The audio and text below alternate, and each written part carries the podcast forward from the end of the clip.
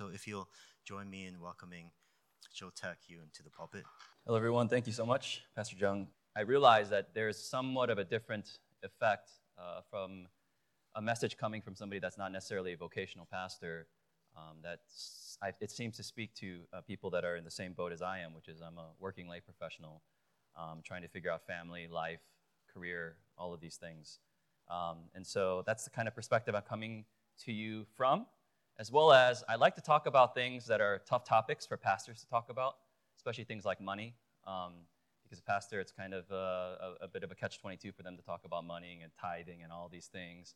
For me, you know, I have a full-time job, so if you don't like this, it's not like I'm going to get fired from my job. So, um, I mean, I might, but for different reasons. Um, so I, I tend to just speak a little bit more openly about those things. So if you have your Bibles, um, we'll be in the book of Matthew, chapter six, verses nineteen through twenty-four. And the title of this message is Rediscovering Our Eternal Treasure. Rediscovering Our Eternal Treasure. And am I progressing these slides, or is, is somebody? Oh, you? Okay, great. It's fancy. All right, Matthew six, starting from verse nineteen. Do not lay up for yourselves treasures on earth, where moth and rust destroy, and where thieves break in and steal, but lay up for yourselves treasures in heaven, where neither moth nor rust destroys, and where thieves do not break in and steal. For where your treasure is, there your heart will be also. The eye is the lamp of the body, so if your eye is healthy, your whole body will be full of light. But if your eye is bad, your whole body will be full of darkness. If then the light in you is darkness, how great is the darkness? No one can serve two masters, for either he will hate the one and love the other, or he will be devoted to the one and despise the other. You cannot serve God and money. Uh, if we could pray before we begin. Uh, Father God, we just thank you so much for your loving grace and this uh, beautiful uh, fall afternoon, uh, Lord. We just pray that as we study your scriptures here, that you would open up our hearts, our minds, that you would remind us that our time on this earth is temporary, and that as we have this short time on this earth, Lord, our, our calling by you is to live for your kingdom, for your glory, and really to live for ourselves in the sense of live for our eternities, to remind ourselves that, that our true life is eternal life, and that our true home is heaven above, and help us to live on this earth as sojourners, understanding our role, understanding what our mission is. And speak to us a little bit more about that through the scriptures today. We love you, Lord, and we praise you. In Jesus' name we pray. Amen. So, um, as Pastor Chung mentioned, my name is Joe. Um, Joe Te- Tech is my middle name, but people sometimes call me Joe Tech. You just call me Joe, um, call me Hey, whatever you want to call me. Um, I'm married to, uh, the next picture, my wife, uh, Limi. Um, she's the one that looks like an adult. And um, I have uh, two, da- hopefully she looks like an adult, oh, uh, two daughters, Lydia, who's five, um, and Mary, who is three. And then I just had a son two months ago. Uh, his name is Christian, as you can see. He's not the stuffed doll, uh, but he is the Korean. And um, I am at the University of Illinois. I think we have a picture of my campus. Uh, the greatest university in the world. Uh, Maybe next to the University of Minnesota, maybe. Uh, you have a def- definitely a better football team than us. Um, and, and I don't list this out to um, to uh, promote myself, uh, but I'm going to list out my degrees uh, because I want to prove that I'm a true Asian. Uh, but uh, I have a, an undergraduate in computer science. Um, my master's was actually in advertising and social psychology. And then my doctorate uh, was in informatics, specifically taking computer science and um, applying those methods to the field of advertising, so thus computational advertising. Um, and then I also have a master's of arts in ministry leadership. And I am a professor at the U of I, uh, now actually in the College of Business. Um, that's a long story that I'll kind of sprinkle throughout this message. But um, what has been my most major passion, and one of the major reasons as to why I'm actually at the University of Illinois, is not because of any of that, but it is because of the next picture, which is my youth group. Um, I started uh, leading this youth group almost by accident fifteen years ago. Um, it was three students at that time, and now we're at about ninety to one hundred uh, students in our youth group. And um, it's been a passion of my life. I, I pray that it will be, um, they will allow me to serve the youth as long as possible. I always say that I'm probably, at least within the Asian American realm, uh, one of the longest tenured uh, youth pastors there are out there. But I also grew up in Chicago, um, next picture, uh, as a poor immigrant uh, kid. My father had a chemistry degree from uh, Korea University, which is a very prestigious university in Korea, but unrecognized in America, especially at that time. And so my father worked at a gas station. He worked uh, pumping gas uh, while he basically had to do school all over again um, after coming from Korea while learning English. And I remember as I was growing up, um, I never had anything new. You know, everything that I had, I don't know if some of you can relate with this. Maybe um, I realize now this younger generation has kind of had a different, a uh, little bit more affluent childhood. Um, but for those of us that grew up in my generation, we were all like this. And everything was a hand-me-down from Korea. Our clothes, like, they did not have any sort of American style or branding. It's something like B Y C are the only letters that, that seemed American on them. Um, and I just dreamed that someday I would have money, to be honest.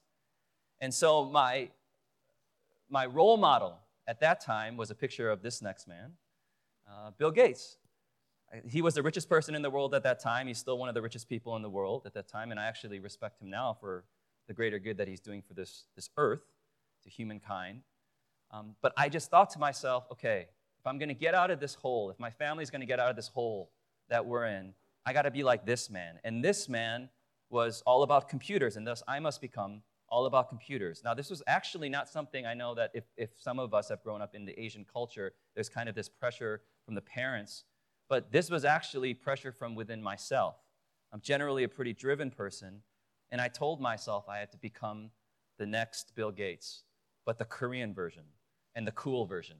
That's what I thought. I was like, I want to be cool Korean Bill Gates. You know, recently I saw this movie, Crazy Rich Asians. I'm, I'm guessing some of you have seen this movie.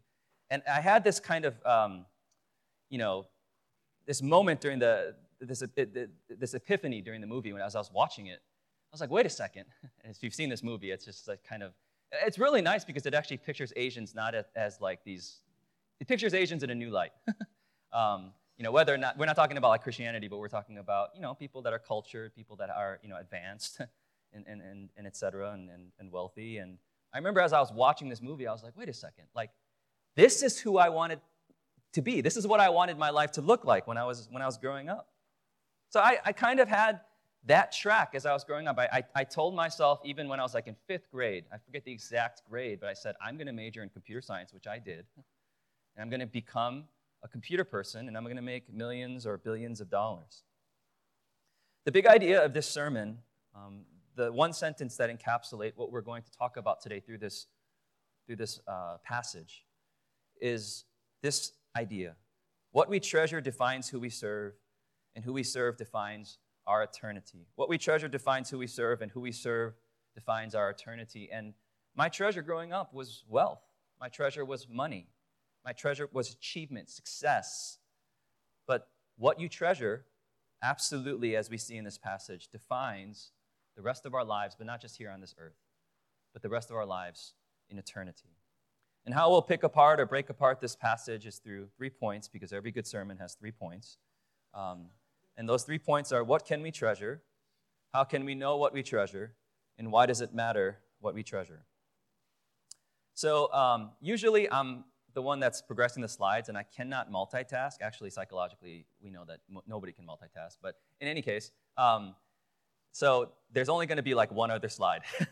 um, so, you know, it's okay if you don't take notes or whatnot. Um, I-, I just apologize that there won't be like a slide per point and, and whatnot. Um, so Let's begin with, what can we treasure? In verse nineteen, it says, do not lay up for yourselves treasures on earth, where moth and rust destroy and where thieves break in and steal, but lay up for yourselves treasures in heaven, where neither moth nor rust destroys and where thieves do not break in and steal. Um, there's a lot going on here, but I just want to point out uh, a word choice that Jesus uses here. And that specific word choice is the word treasure. It says, do not lay up for yourself treasures on earth. It does not say something like, do not lay up for yourself extreme amounts of money here on earth, or cars, or houses. It says treasure. Now, um, you know, you might think to yourself, if, if you've gotten somewhat accustomed to studying the Bible, oh, maybe it's something that's lost in the original text, and the, the translation from Greek, just kind of awkward, and so the English translators, translators call it treasure, but in the Greek it says money. No, this is a fairly um, solid representation of the original text, which is, it says treasures. It, it uses this generic term. Jesus doesn't say money. He says treasure. So what is a treasure? Dictionary dot com suggests that a treasure is a very valuable object. But what is value? What is valuable to one is not valuable to another, and vice versa. Value is in the eye of the beholder. Thus, what I am suggesting here is that all of us have different treasures. It's subjective. We can treasure anything.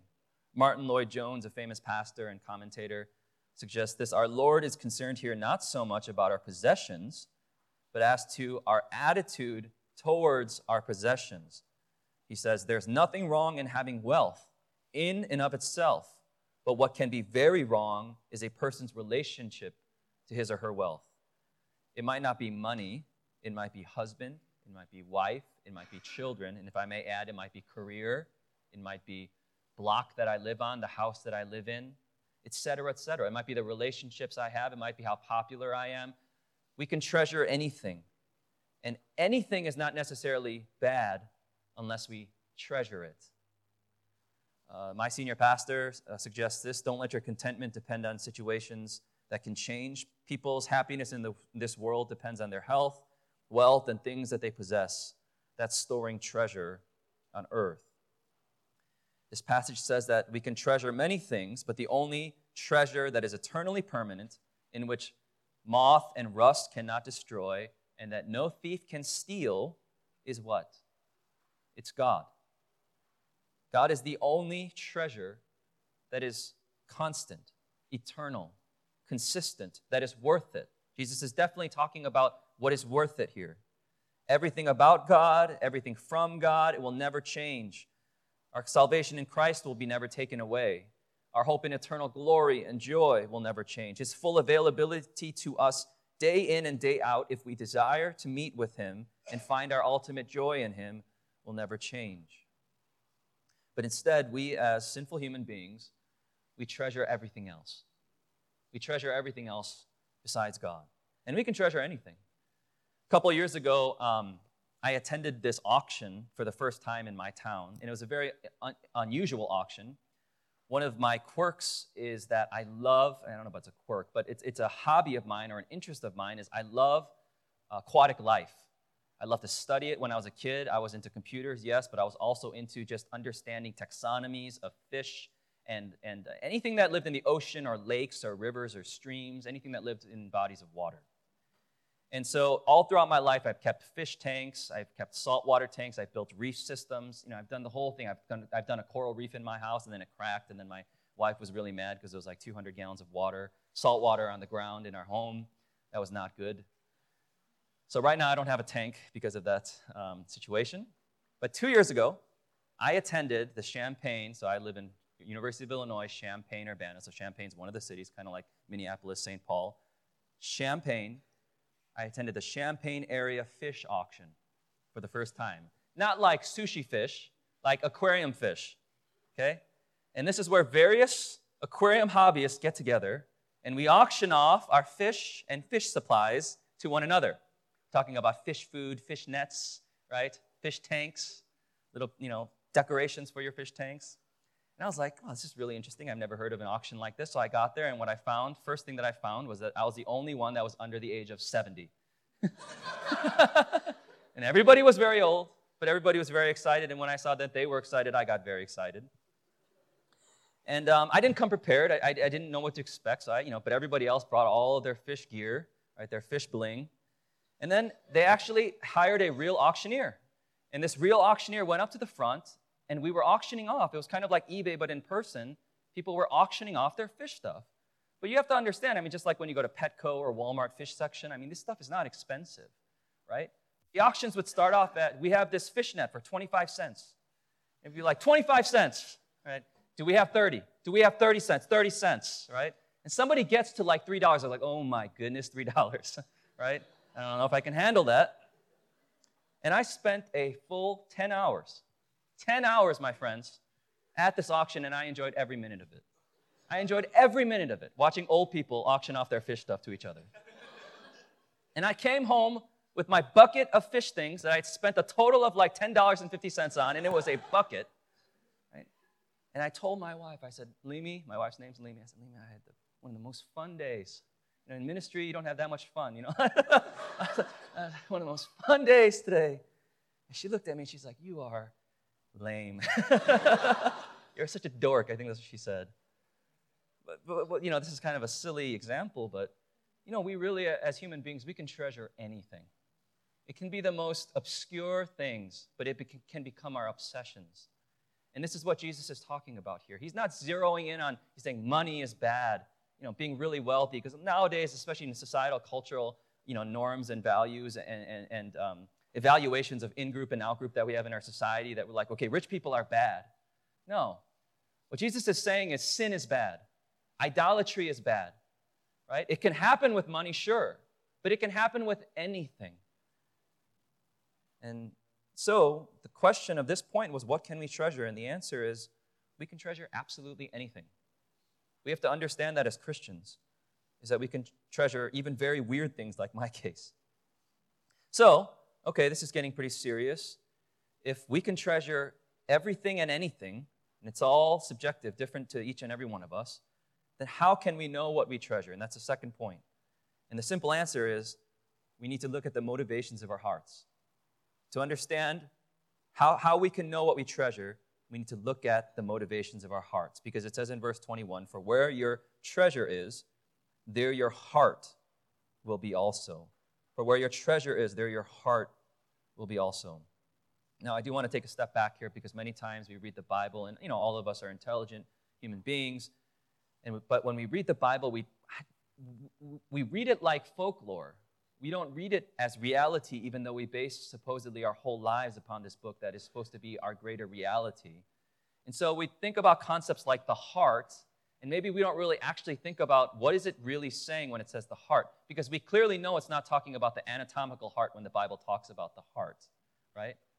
But what is the Bible talking about when it talks about the heart? If you have an E S V study Bible and the study study Bible notes, it'll tell you it has something to do with your mind, your thoughts, the seat of your, your being, right? But really, when we talk about it from like an anatomical perspective or a psychological perspective, we're talking about your mind, your brain, what you think about, right? In fact, I've, I've heard many commentators say that in the Old Testament, when people turned to stone, you know, we, we think they literally turned to rock, but some suggest that what maybe happened was they had heart attacks, and then you have rigor mortis, but, you know, they didn't understand heart, all these things, and so when somebody became like this, they became like stone, right? Um, it's it's not folklore, right? It's it's real. So it's saying heart, but then when when, when Jesus says heart here, we should imag- uh, immediately think about, okay, what am I thinking about? What occupies my mind? What occupies my my brain? What occupies my life as to my outlook? For where your treasure is, there your heart will be also. He's saying, whatever you treasure, you are constantly thinking about it. You are living for it. It is your obsession. That's what it means when we're talking about it's, it's within our hearts. And he's talking about the motivations of our hearts, the desires of our hearts. You know, in Matthew six, before this passage, Jesus actually talks about these three very spiritual acts: giving, praying, and fasting. Giving, praying, and fasting. But all three of these spiritual acts that you do physically, he says this phrase three times, and your Father who sees in secret will reward you. Why does he say that? He's saying because you can physically give, like we just had offering time. You can physically pray that in ways that people can see. You can actually physically fast in a way that you say, oh, I'm so hungry right now. Why? Uh, because I'm fasting, right? But what God looks at is not the physical, but it's the internal. It's how we're processing it within our minds, which the Bible says it's within our hearts. God sees the motivations in our hearts. Are we giving, praying, and fasting so that other people can praise us or that we can praise ourselves? Or are we doing it out of love for God? Are we doing it out of the response of grace that we receive from the Lord and we just want to, to live for Him and to know Him more? And we just overflow with giving. We overflow with wanting to speak to Him and pray. We overflow with fasting because we know that fasting can synergize and, and, and, and speed up and, and do something in a very spiritual way to our prayers that will cause movement. And then in verse twenty-two, it says, the eye is a lamp of the body. So if your eye is healthy, your whole body will be full of light. Like Jesus is going back and forth here with this physical anatomy analogy. And so we've got to catch it. We've got to not just kind of like run away from it and say, yeah, I kind of understand it, but I don't understand it. What is he talking about here? He's saying the eye. Well, what do we know about the eye, especially if we think about it historically back then? They at least understood at that time that when you look at something, it affects your whole body. It affects your mind, which was hard for them, right? But it affects everything. So then that's why it says, so if the eye is healthy, right? If the eye is healthy, if the eye is taking in the right things, it's functioning the way it's supposed to be functioning, then your whole body will be full of light. We're talking about spiritual language. But if your eye is bad, your whole body will be full of darkness. If then the light in you is darkness, how great is the darkness? Jesus is talking about the fact that what comes in through our eyes physically affects our whole bodies, but in the same way, what comes in through our physical eyes affects our desires within the, our hearts and our minds, which then affects our whole spiritual lives. How we make decisions of even what to look at, or when we look at something, how we process it, all of that, as that transaction happens within us, it affects us spiritually. So if I was just to kind of give like a Uh, a quick translation of healthy eye and bad eye, I would say healthy eye equals healthy heart, which equals a Christian whose predominant driving desire, because remember, we have sin desire within us still as Christians, but a healthy heart, healthy-eyed Christian is a Christian whose predominant driving desire in the secret walls of his or her heart is to love God with their whole lives. This is a person whose greatest treasure is God. But a bad eye and an unhealthy heart is a Christian whose predominant driving desire in the secret walls, only God knows, of their heart is to love themselves with their whole lives. This is a person whose greatest treasure is anything else than God that gives them pleasure or minimization of pain while living on this earth. And here's the thing. I exaggerate a lot. Many of us in this room do. Jesus, as the Son of God, does not exaggerate. So when Jesus emphasizes things, I think we need to take pause. Look with me in verse twenty-three. It says, but if your eye is bad, your whole body will be full of darkness. And then it says this, if then the light in you is darkness, how great is the darkness! Exclamation point. You know, I, I don't want to try to assume that I knew how Jesus actually acted at this point or what he was thinking. But it almost seems like Jesus himself, the Son of God, the creator of all things, the one that never gets surprised. Nothing is profound to Jesus. He is, he is, with, he is profundity embodied. And yet Jesus pauses here and says, but if your eye is bad and your whole body is, your whole body will be full of darkness. And he's saying, I think he's speaking to Christians here because he's talking about light and darkness within the same person. If then the light in you is darkness, he's like, wow, how great is that darkness? Almost like, this is profound. That a Christian who has the ability to live in the light, that the power of the Holy Spirit is available to him or her, that they can still choose because we have choice in our lives. But if they choose to live for themselves, to live for their sin, Now, this is profound. Now, this is profound. Somebody who has access to the greatest resources in the world, but chooses not to access those resources. Now, this is profound. How great is the darkness? You know, unfortunately, I do not have an opportunity during this time, because, again, I'm speaking one time and, and, and didn't know until two days ago. But uh, I am thinking that um, what has been discussed in this church has, uh, dis- the, the topic of the motivations of our hearts has probably been discussed um, sometimes. But I can say that if it hasn't, or if it has, many theologians have discussed at the core of our sin as human beings is our desire to be God. I mean, we can prove that all the way back to Adam and Eve, right? We want to be God. We want to be like God. And so as part of being like God, we want to steal his glory. We want to steal his weight, right? His weightiness. what is deserved of him. And, and what does God deserve? God deserves to be loved, fully loved. God deserves to be fully known. God deserves to be fully feared. And God deserves to be fully obeyed. But all of us, within the sinful motivations of our hearts, we try to be our own gods, and we try to take those things from God. That I want to be loved, I want to be known, I want to be feared, I want to be obeyed. That is the essence of sin. And Jesus is saying, how profound is that darkness when we live for that? When we let our desires predominantly drive in that direction as Christians, rather than the, to drive towards living for God's kingdom. Anything. How can we know what we treasure? We've got to look at the motivations of our hearts. So here's at least a pragmatic question, the third point. Why does it matter what we treasure? So if I was kind of playing the devil's advocate to all this, I'd say, okay, if I can treasure anything and and um, to understand what I treasure, I need to look at the motivations of my heart. But to be honest, that's hard. It's hard to look into my heart. First of all, what does that even mean? Sounds like a lot of psychology. And then outside of that, what do I get? Because me trying to live for my own pleasure and my own comfort, it's working out so far. So what's my motivation? Why does it matter what we treasure? And of course, the short answer is because it will define our lives. It will define our eternity. And I'm not just talking about something that's like existential. It will define our eternity. No, it will literally define how we live every day of our lives on this earth and have effects for our lives for all of eternity. So point three, why does it matter what we treasure? Verse twenty-four, it says, no one can serve two masters, for either he will hate the one and love the other, or he will be devoted to the one and despise the other. You cannot serve God and money. So previously I said Jesus' word choice said treasure, not money, because we could treasure anything. But now Jesus actually says the word money. And she said, okay, your argument just completely broke down. No, it didn't.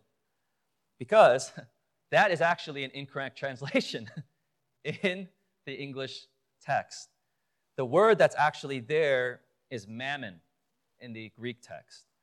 And mammon, it, it doesn't say mammon because nobody would understand what that word means, although that is an English word. Um, mammon is possessions of this world, basically anything, right? But how does Jesus talk about this duality or, or kind of dichotomy between God and mammon? He talks about it using slavery language. No one can serve two masters. There are masters at play, right? The Bible tells us that we are actually slaves to our sin, meaning that we have no choice at birth. We are born sinful and we are mastered. We are enslaved by our sins. But who is our master? You know, maybe some of us say, I don't have a master. Our master is our own selves, but we don't control it.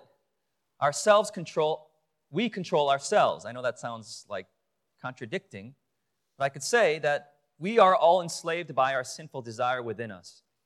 And that even when we try not to live to glorify ourselves, we still do.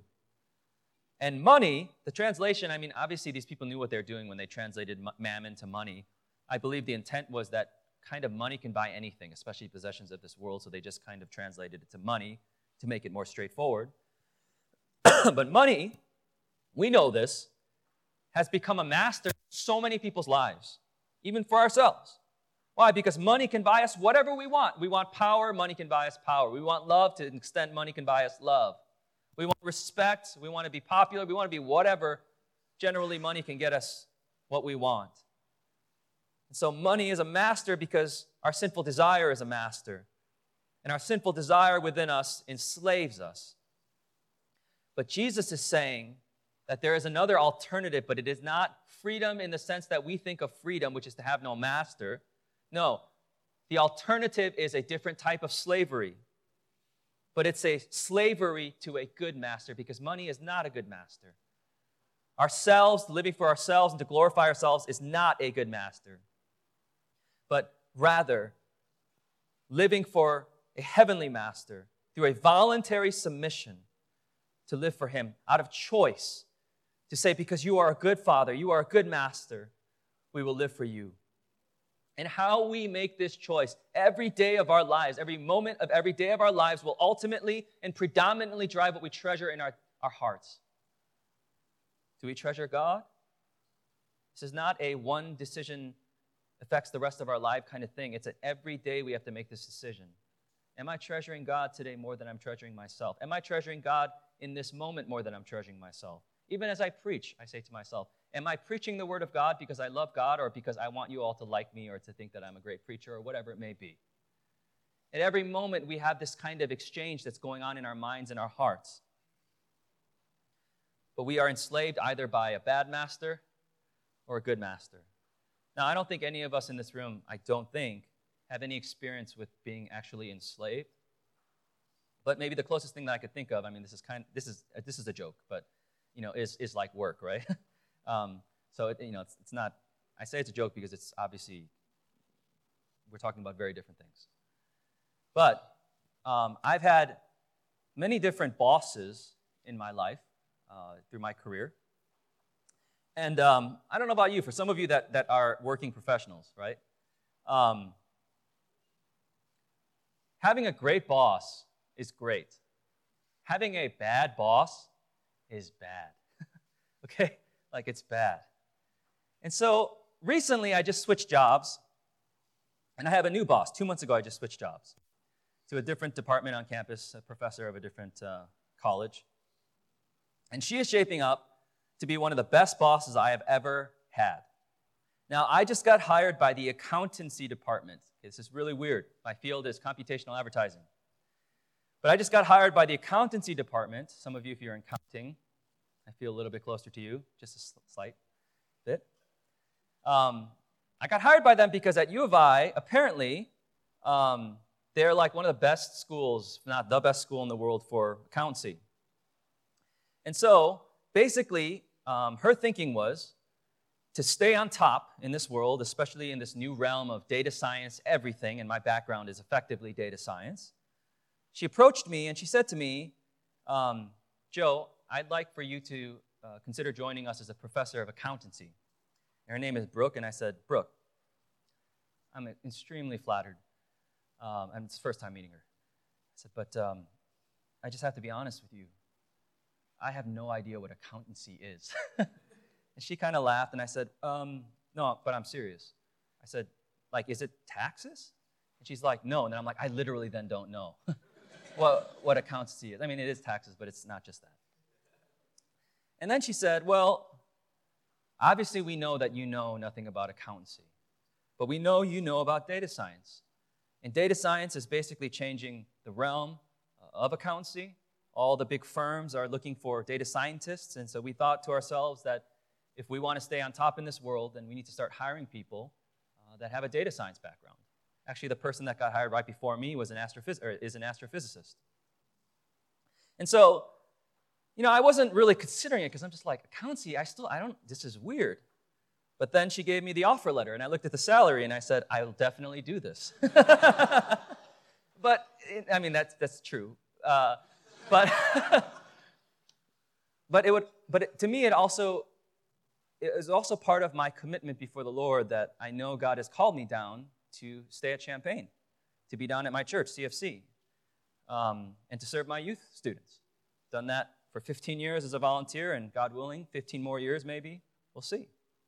So now I am a data science professor in an accountancy department, but one of the biggest reasons that I joined was because the vision that my department head, Brooke, has, that she's a visionary leader. She's a good boss.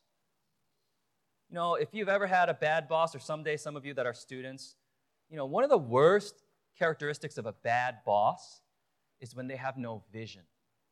They have no idea where they or you or the firm or whatever is going.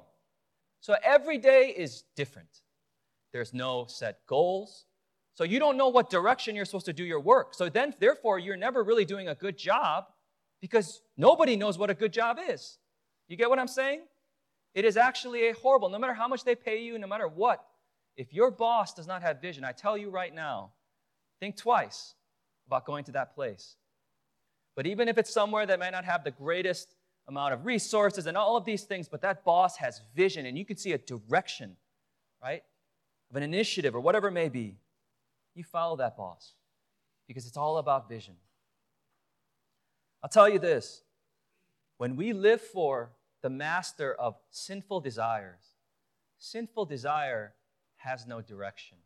It has no vision. Yes, it has a direction of sin, but you know, you ever, you have you ever like just let your sin lead you? I, you, I wouldn't recommend it, but you know, you just try it. It goes here, and then you realize, oh, that's not good. Then it goes here, and then it goes here, and then it goes here, and your life just becomes, you're just looking for satisfaction, but of course, nothing satisfied because we were created in the image of God, and the only thing that we were created to be satisfied with is God. And so when we let this sinful desire lead us, it has no vision. It has no straight direction. It goes everywhere. The path is wide. And you end up going nowhere. But yes, the path of Jesus Christ is narrow. It is hard, but God has laser-focused vision.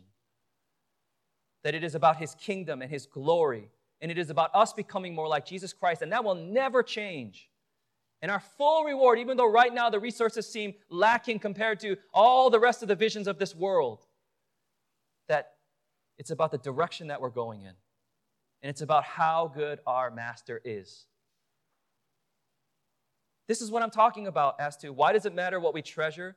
Because that decision, it's kind of like what company you choose to work for and what boss you choose to work for. It makes a big, it's a big deal for your career and where it will go. But in the same way, both day to day as well as for our eternity, it makes a big deal whether we choose to follow God's vision or we choose to follow our sinful desire. God as boss is clear as to what He wants, which is our hearts. He has a clear kingdom direction and vision for our lives. And because we are in Christ, here's the, the other greatest thing about God as our heavenly master. We are always more than good enough to God. Why? Because of Jesus Christ. We are always successful in God's eyes, even though in our eyes we fail. And of course, we fail objectively, but we are washed by the blood of our Lord Jesus Christ through justification on the cross. And so everything we do is success in Christ. And all He asks us to do is follow Him, to trust in Him. Today's passage is within the Sermon on the Mount in which Jesus is describing Christians who are meant to be salt and light in this world. And we are in the book of Matthew in which the Great Commission comes from. And of course, Matthew is within the whole of the Bible in which God shows us His kingdom plan, which shows us that the purpose of our lives is to glorify God through participating in His redemptive history for His glory. And that is why it matters what we treasure. We were created for this greater whole. It's something that, at least coming from an Asian heritage, I think somehow we lost as we transitioned into American life, is that my parents' generation, it was about the tribe, it was about the clan, it was about the country. And then somehow we become so individualistic in this Western culture that it's become about myself. And we found that that does not even bring joy in itself, that we've lost our community. And that the Bible's reminding us, it's not about ethnicity, it's not about earthly community, because we are all one in Christ, but rather it is about the kingdom of God. To live for something so much greater than just my own story, but to live for the story of God, and that every single one of us have a role and a place in that story. The big idea of this message is what we treasure defines who we serve, and who we serve defines our eternity. I don't know how much time I have, and I have no idea how long I've gone, but again, I wasn't invited, and so I'm just going to say a little bit about my life as I close. Um, or at least I wasn't pre-invited, so if, if you don't like this, then don't pre-invite me again, then I guess. Uh, um, when I graduated college, two thousand one, September eleventh happened in two thousand one. I was a computer science major with an econ background, or a minor. And um, I was blessed with this incredible job opportunity because Wall Street all of a sudden had this big problem because the stock markets shut down after the Twin Towers were hit. And they started realizing, oh my goodness, like, we have to start allowing for all of stock trading to actually happen electronically, because this whole paper people system, it'll break down if somebody bombs the, the buildings. And so there was like very few of us that understood computer engineering, networking, computer software, and that also could handle socially the environments that are true within um, Wall Street, socially.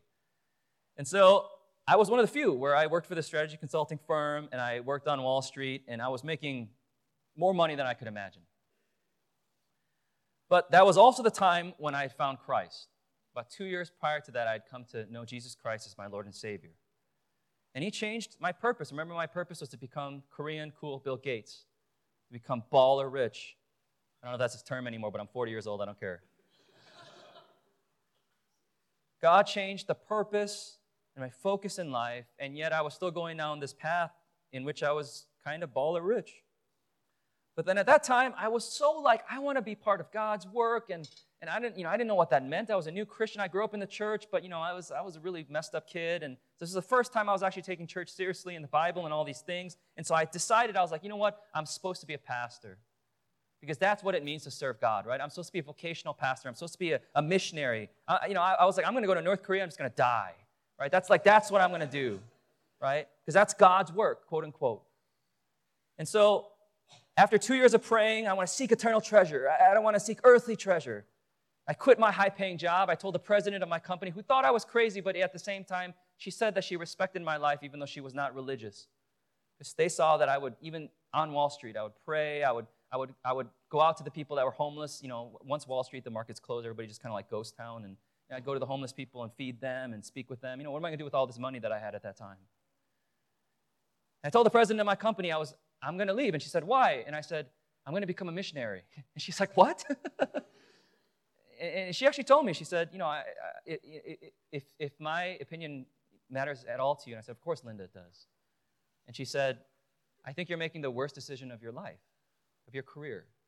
But then she said this, and, and this is this is a side note, but this is a challenge to us all. She said, but I have to tell you that seeing you work, she knew I was a Christian. She said, I have the utmost respect for you and what you're doing in your life. And I quit my job, and the only place that I knew as to where to learn how to be a pastor was C F C, because my sister was there. And so I moved back down to University of Illinois to learn how to do ministry from the only pastor that I knew and the only pastor that I trusted, Pastor Min Chung. So I went from working on complex, high-frequency trading computational algorithms and systems to a minimum-wage job at Champaign-Urbana. I was stuffing envelopes. They didn't have like those machines at that time, so I was folding letters and stuffing the letters into the envelopes. seven dollars and fifty cents an hour. I was making six figures, well into the six figures before. I went from working in Manhattan, living in Manhattan, to living on the floor in a one hundred fifty dollars a month apartment, eating peanut butter and jelly sandwiches in Champaign-Urbana. But I had such joy in my heart. I remember I'd be like putting those letters into those envelopes, like, for the Lord, for the Lord. I was, I was like, you know, and I was so happy. I felt so close to God. Every prayer meeting I went to, my heart was burning. I mean, Jesus is all I saw. But during that period, every year I'd get contacted from these different firms asking me to do work for them. And I'd be like, oh, I'm going to be a missionary. Sorry, I can't do that. They're like, what? And and then, I, you know, well, I, I I can't leave Champaign-Urbana. I'm like, okay, what if we fly you out of the airport there? Like, ah, I don't know, well, then I, but then I can't do, like, my ministry. And they're like, oh, what if you only work twenty hours a... You know, I'm just like, what in the world? Like, stop calling me. And then eventually, after some period of time, my, my own pastor, and we were having dinner once, and he just said to me, he said, you know what? Maybe God's not calling you to be a full-time vocational pastor. And I'm like, what are you talking about?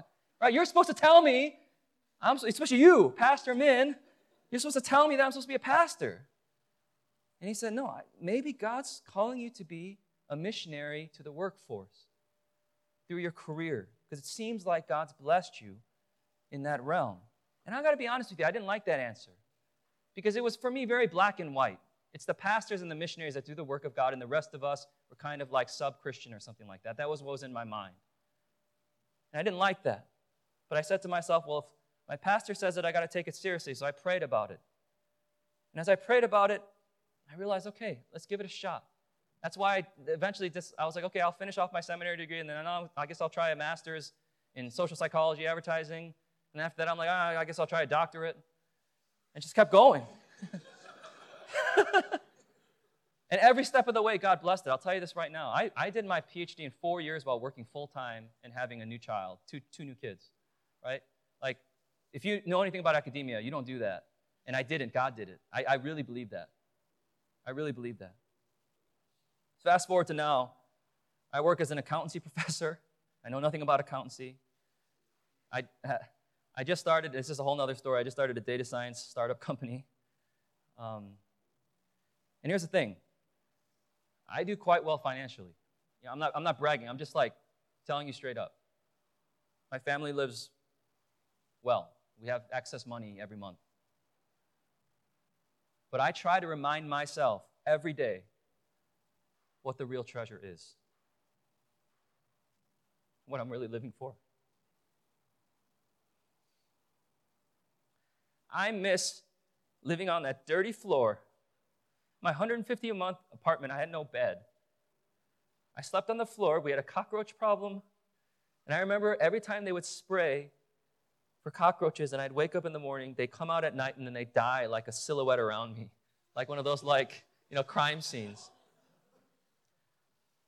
But I didn't care because my heart was on fire for the Lord.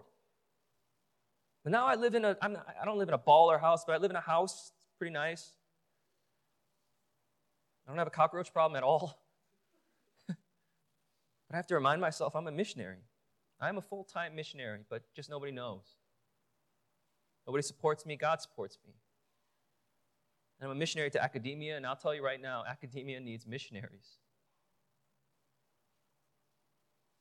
I'm a missionary to my youth group, and I'm a missionary to my field of computational algorithmic advertising. If there's ever a field right now that really is driving the progress of A I and what's happening with our society, it's actually advertising. As much as people think, oh, advertising, whatever, it's it's driving our future technologically. And I believe God has called me to be a missionary in this realm.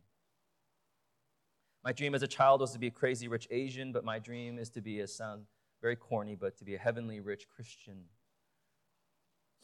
My dream is to see a generation rise up that lives not for the treasures of this earth. And many of us, again, I know that not everybody here is Asian, so I apologize, but that's just the only framework I know that as I grew up, that we were driven so much for earthly success. And I'm telling you right now that that is not what the Bible says, but it says, it does not say that we should then not live for earthly success, because I think I am getting pretty successful on this earth.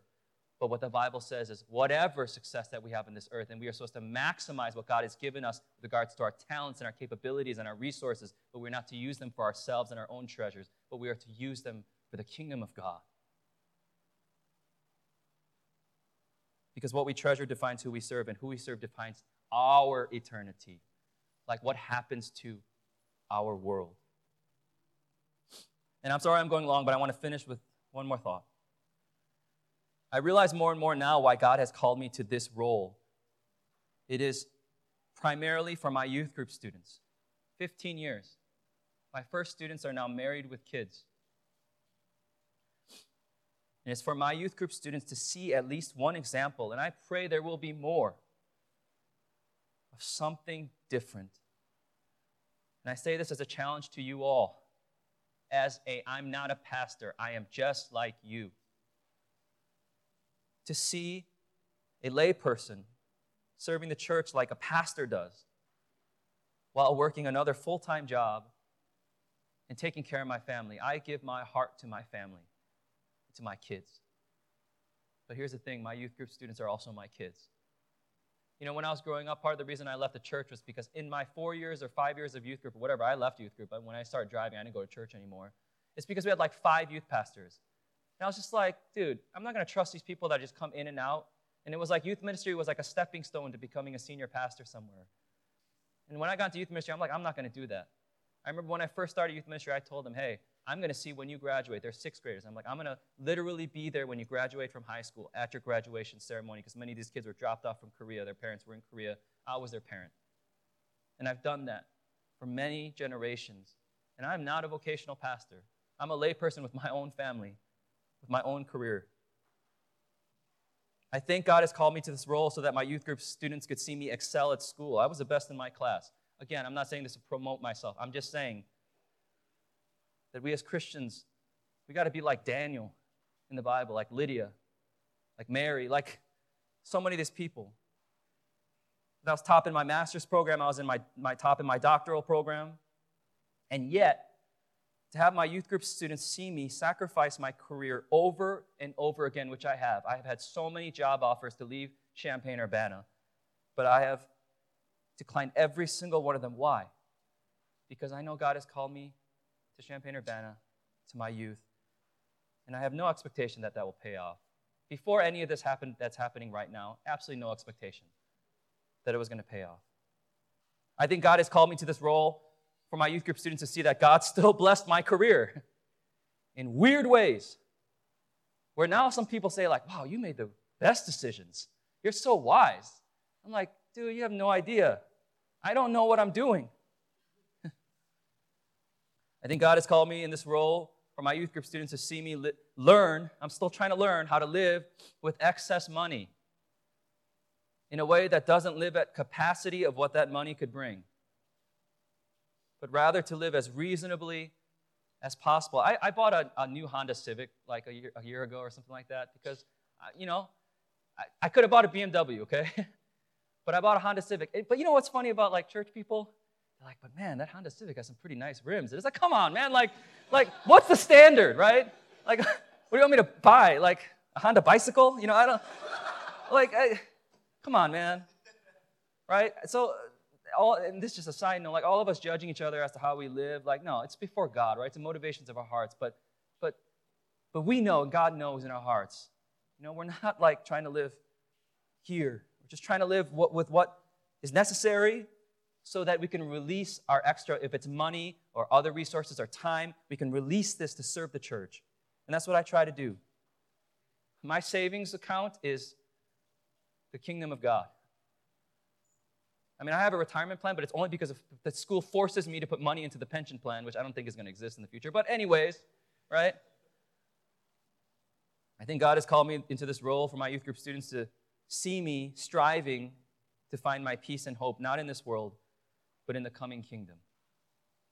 And lastly, I think God has called me into this role for my youth group students to see me yearn, to see my youth students and young adults. And again, I'm sorry to keep saying this, but there's something about Asian Americans. I think partially because we are like the, I forgot, I'm momentarily forgetting the term, but like, you know, we're the nice people, right? But yet, like, we kind of get along with everybody, every race maybe. I don't, I don't know, you know, I'm, I'm not trying to make some kind of preposterous statement here, but what I'm saying is maybe God made it that way because of the impact that he wants to ha- us to have on this earth, if we choose not to live for what was ingrained within us, which is to live for ourselves and for our own comfort and our own riches, but rather to use the influence that we could have to change the world. What we treasure defines who we serve, and who we serve defines our eternity. And may I add, this is something that I'm passionate about, some of the reason why I go around, and I mean, this was different, but most of the time, I'm spending time away from my family, which I hate to do. But I do this because I believe if we choose to treasure not this earth, but we treasure the kingdom of God, it will change our society, and it will change this earth. Let's pray.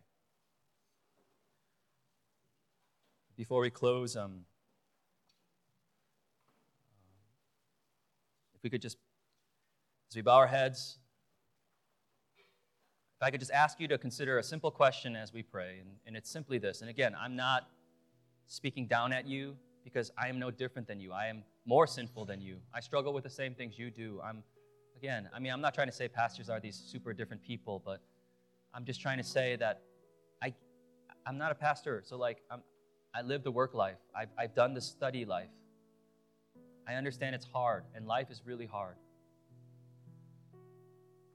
But I'm telling you right now, when what you treasure is God,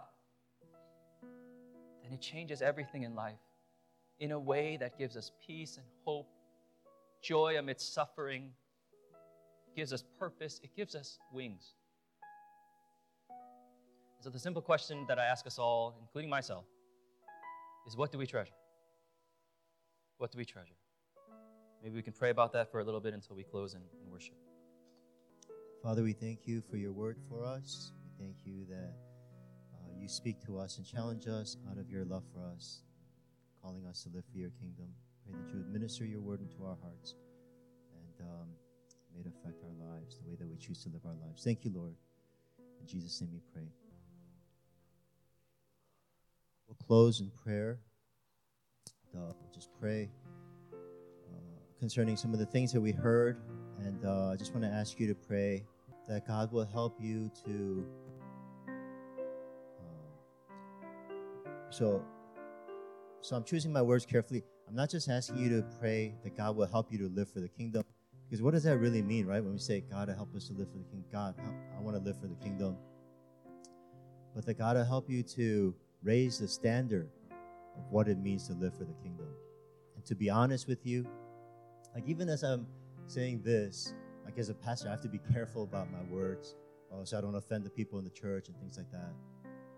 So that's why I'm grateful for people like Ted come in here and sharing things with us. But um, you know, to be honest with you, like that's what we lack um, in our church and in just uh, uh, Christian circles as a whole, right? Like we have a lot of pastors who preach um, the Bible, right?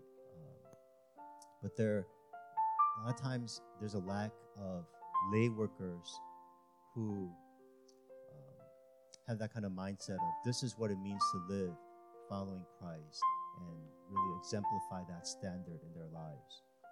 Um, and so that's why I'm thankful for people like Tech and Doctor Sang that came to us a couple of years ago uh, to share their lives and how they're trying to live for the kingdom, uh, following this, the biblical standard.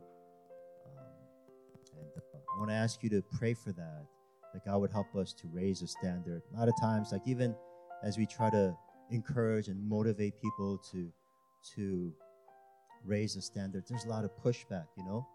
Um, oh, I feel judged when I don't come to meetings, or um, oh, you're, there's like this pressure to come out and pray and raise the level of prayer. And um, oh, what about when I have kids and it gets busier? Like, don't you understand that? And I have a full-time job. And um, and to be honest with you, it's really difficult for me as a pastor to help people live to a higher standard.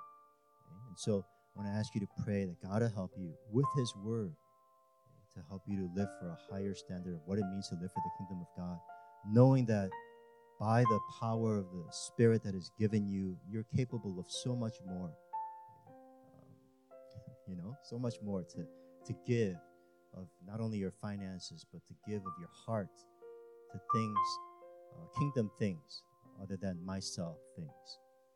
And so I want to ask you to really pray for that.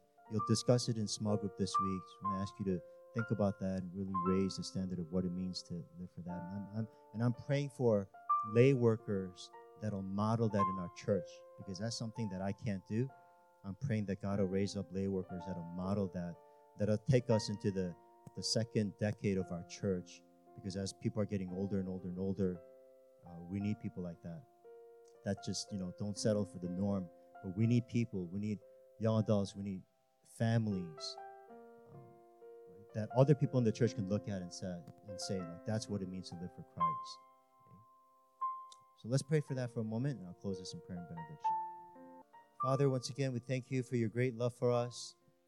We thank you that while we're sinners, choosing to live for ourselves, you out of your great love sent Jesus to die for us. Cross. We thank you that with um, that precious gospel truth comes a new reality of what it means to live our lives, not for ourselves, but for the kingdom of God.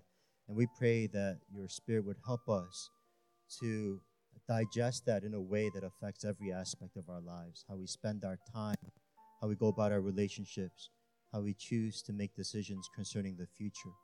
Pray that it would affect every aspect of our lives so that Our, our retirement plan would not be in this world, accumulating numbers, but it would be a heavenly thing. It would be an eternal thing. It would be something that brings glory to the name of Jesus Christ alone. Thank you, Lord, for your great love for us and the call to live for something that is eternal, something that will last for eternity. The desire is to love you, to treasure Christ above anything else, so that our lives, this one life that you give us in this world, would matter for eternity. Now may the grace of our Lord Jesus Christ, this incredible unfathomable covenant love of the Father God, the fellowship and the strength, the power of the Holy Spirit be with you, God's people, both now and forever. Amen.